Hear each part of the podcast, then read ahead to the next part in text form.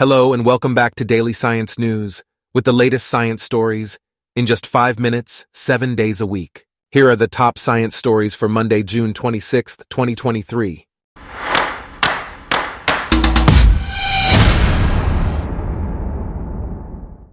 Today's episode is brought to you by Blogcast, your personalized audio feed, available on iPhone and Android. NASA has opened a new Earth Information Center to the public on Monday, June 26th. The center showcases a 60-year journey in Earth monitoring and features a physical exhibit and a virtual platform that demonstrate how NASA's data can be used to address climate change, environmental challenges, and disaster management. In other NASA news, OSIRIS-REx is set to return 4.5 billion-year-old asteroid Bennu samples to Earth in September of 2023. Over 200 scientists worldwide will analyze these samples in a specially designed facility at NASA's Johnson Space Center. The data collected from the OSIRIS-REx mission will also help scientists better understand asteroids that could impact Earth and inform future asteroid deflection efforts. A new curation laboratory has specialized glove boxes for handling both the samples and the hardware used to grab the material from the asteroid's surface and deliver it to Earth. With help from the ARES curation laboratories, scientists around the globe are still analyzing new caches of moon rocks preserved since the Apollo missions in the Apollo Next Generation Sample Analysis Initiative. On September 1, 1859, British astronomer Richard Carrington was investigating a strange cluster of dark blobs in the Sun's atmosphere when a bright blast of light triggered the Carrington event, the most devastating solar storm in recorded history.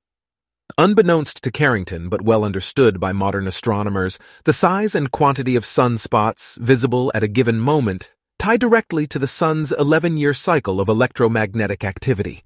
Sunspot activity has increased dramatically in early 2023, with sunspot numbers far exceeding NASA's predictions each month. Scientists from the University of Helsinki have successfully demonstrated that a compound known as a PREP inhibitor can prevent the buildup of a harmful protein responsible for memory disorders, such as tau, which is linked to the death of neurons. The research was mainly performed in Professor Timo Myöhänen's research groups at the universities of Helsinki and Eastern Finland. Meanwhile, a wildlife trust and charity have received 1.49 million pounds to train hundreds of young people in the West Midlands to help them get environmental sector jobs.